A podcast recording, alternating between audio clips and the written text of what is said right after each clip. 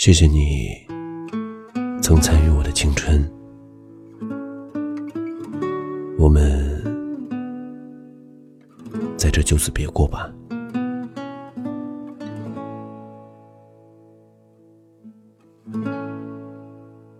厦门是不是座岛呢？我一直不知道该怎么定义它。当年考大学，第一志愿就是厦门大学。很可惜，我落榜了。从此，和我心心念念的城市擦肩而过。我常说，我失之交臂的不是厦门，而是另外一种人生。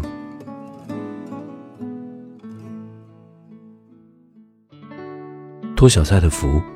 他今年夏天要在厦门结婚了，请帖翻山越岭的寄到我身边，我漂洋过海的来看你，并献上实惠的份子钱。我拉着行李箱，顺着人流往左拐，那边是等候区。小蔡在人群中跟我使劲的招着手，两年不见，再见如故。分手后还能做哥们儿的，恐怕也只有我们俩了吧。他上前就帮我拉行李，我有些不好意思，跟他争抢。他说：“做人嘛，别太在意别人的眼光，自己开心点就行了。”我说：“你还真是一点没变啊。”当初分手的时候。他也是这样，一边抹泪一边笑。做人嘛，开心最重要啦，别等到互相拖死了再说再见，要不然连朋友都没得做了。所以，我们现在还做着好朋友。我们坐上一辆出租车，车子行驶在靠海的公路上。厦门的天气格外清爽，一半是海。一半是云。我说：“幸亏当年你没跟我，要不然现在就是在家里成了只会教书的黄脸婆了，可不是现在的富太太了。”那我是不是要感谢你当年的不娶之恩哦？哎，要的，要你妹啊！我什么样的人你不清楚啊？我是那么物质的女人吗？我摇摇头，闻着窗外飘进来的花香。当年我跟小蔡是高中同学，三年都在一个班。那会儿，我第一，他第二。后来嘛，他第一，我第二。你追我赶的学习，可就是奇怪，当时对他一点感觉都没有。那会儿他穿衣没品，头发不梳，皮肤比现在还黑，趴在桌子上就被书本埋没的那种。小蔡拍拍我肩膀：“哎，你想什么呢？”我看着外面的浪花，拍打着海岸线，一两只海鸥嘎嘎的叫着。我发现厦门也不大。我在飞机上往下眺望，仅两条主干道，成功大道和仙岳路横竖交叉在一起，几乎就是厦门的全貌了。路过演武大桥的时候，小蔡指着左手对我说：“你看，那就是厦门大学，我在那里待了六年。六年，四年本科，两年研究生。”我看着一座座写字楼，心想：“终于来了。”本想拍个照片发个朋友圈矫情一下，但是想不到配什么文字。小蔡在一旁看着我，他一边笑，一边安慰：“你什么时候变得这么多愁善感了？比我们女人还感性。年纪大了嘛，都这样。等你结完婚，你就知道了。”小蔡一脸怀疑，切，就好像自己结过婚一样。我看着他，没说什么。如果按照我们当初的约定，现在。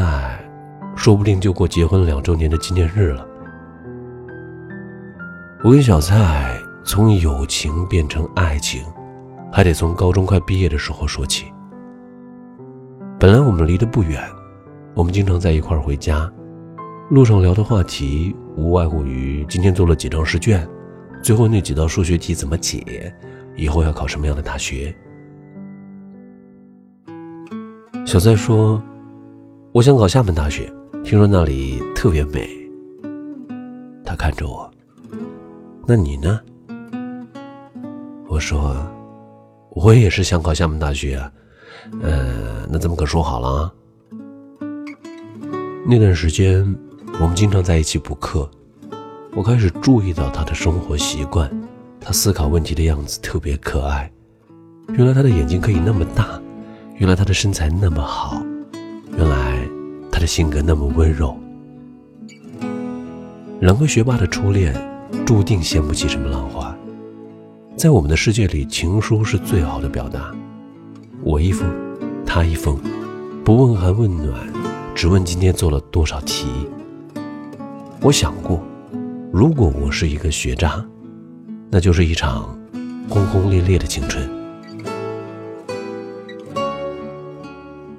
车子开过了烟雾大桥，空气变得燥热起来，师傅也打开了车上的空调。小蔡指挥着师傅左拐右拐，拐进了一条私人定制的小巷子，那是连排的小洋房，是个影楼。老板跟他很熟，礼貌地帮他取照片，还泡了一壶茶。我不懂茶，尤其是功夫茶。小蔡却慢悠悠地坐下来，气定神闲地品味着茶香。小蔡看出我的疑问，他说。喝茶跟做人是一个道理，要静下来，沉下去，你才能够尝到茶的清香。我问他：“谁教你的？”小蔡尴尬的笑笑：“嗯，我老公教我的。我没见过她老公，以我对她的了解，她不会找比她小的，要不然她拉不下脸撒娇。她常跟我说，以后她要做丁克。”这样的话，自己永远是个孩子。服务员拿来了照片，头一次看到他们的婚纱照，好像是在城堡拍的，还特地飞去了俄罗斯。后边儿我认识，是克里姆林宫。她老公比小蔡大，微胖，戴着一副眼镜没有小肚腩，有点像我高中时的样子。那年高考的时候，小蔡一二三志愿全部填了厦门大学，而且不服从调剂，而我跟他一样，全部填写了厦门大学，不服从调剂。但是命运有时候比较调皮，小蔡顺利录取了。那个暑假，接到了录取通知书，而我上网查了一下，差了三分。小蔡安慰我。劝我再来一次，我心如死灰。十八岁，第一次的迷茫，没有任何征兆的就来了。庆幸的是，那一年有一次补录的机会，学校不多，大多都是东北的。我跟小蔡说，以后我们离得就远了，天南地北。不过我会想你的，也会回来看你的。小蔡说：“哎呀，没事儿，反正都在中国嘛。”我去了才知道，哈尔滨几乎就是天涯海角了。我坐了火车，过了两站就能到俄罗斯。冬天冷到不行，宿舍几个人集中一起打扑克、玩游戏，而我整天就躺在床上写东西、聊天。我们俩每天互报平安。他说：“厦门可真美啊。”海边的人们穿着比基尼喂海鸥。我说：“哈尔滨可真冷啊！”我上个星期还去看了冰雕。他说：“我想你了。”我说：“我也是。”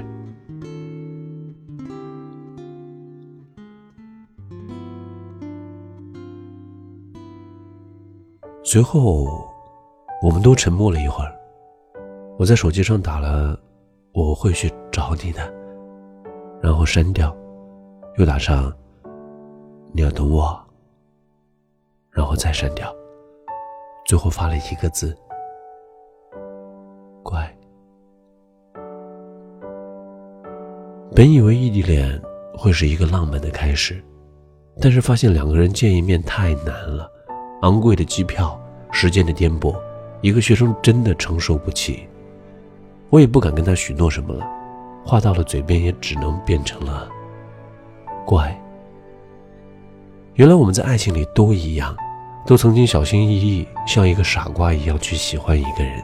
却由于年少时候的羞涩和胆怯，将这一份感情深埋心底，默默地为那个人付出了自己的青春年华。四年大学，我很少去找他，他从来没有埋怨过我什么。那会儿，刚开始流行网购，我给他在网上买礼物，都是女生喜欢的布娃娃和几十块钱的包包。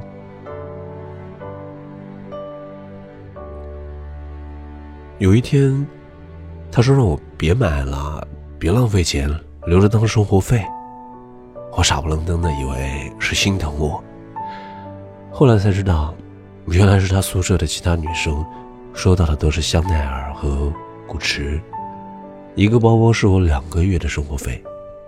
但小蔡其实不是物质的人，他的本意就是让我过好自己的日子，他不需要那么的包，有你足矣。在他生日那天，我跟他开视频，他一个人在外面吃着米线。那一秒，我哭了。我说了一句：“对不起。”他吃了一嘴辣椒油，辣的吸溜着嘴，样子可爱极了。哎呀，有什么大不了的？我又不爱过生日，我永远十八岁。挂掉电话，我就发誓，以后毕业了，我绝对不离开你一步，绝不。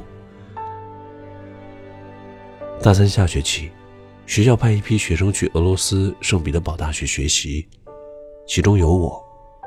那几个月，我跟小蔡联系的不多。从俄罗斯回来之后，小蔡问我：“俄罗斯的姑娘漂亮吗？”我说：“还行。”他说：“那你怎么不找一个呀？”我以为他生气了，急忙解释：“我说我心里只有你。”他说：“别贫了，赶紧找一个吧，老大不小了。”我说：“什么意思啊？”他说：“我好累。”我心里忽然凉了一下。其实我也好累。就这样，我俩就这样分手了。但是会经常聊天，聊天的时候心态变了。她把我当成男闺蜜，我把她当成好朋友。后来我们一起决定考研，留在本校。他的意思是让我也考下她，但是我没有，太想去一个地方，时间久了就害怕了。我也决定留在本校。我喜欢上了哈尔滨的雪了。小蔡的婚礼是在室外的草坪上举行，上面挂着上帝，周围有着飞翔的天使。看着他们挽着手从红毯上款款而来，说实话，还真不是滋味。我在想，自己为什么要来呀？是来看看厦门？还是来看看青春，两者都是，两者都不是。小蔡结完婚，第二天我就跟他告别了。想让我在这多玩几天。我看了眼海上的帆船，说：“ 没事下次有机会再来吧。”走之前。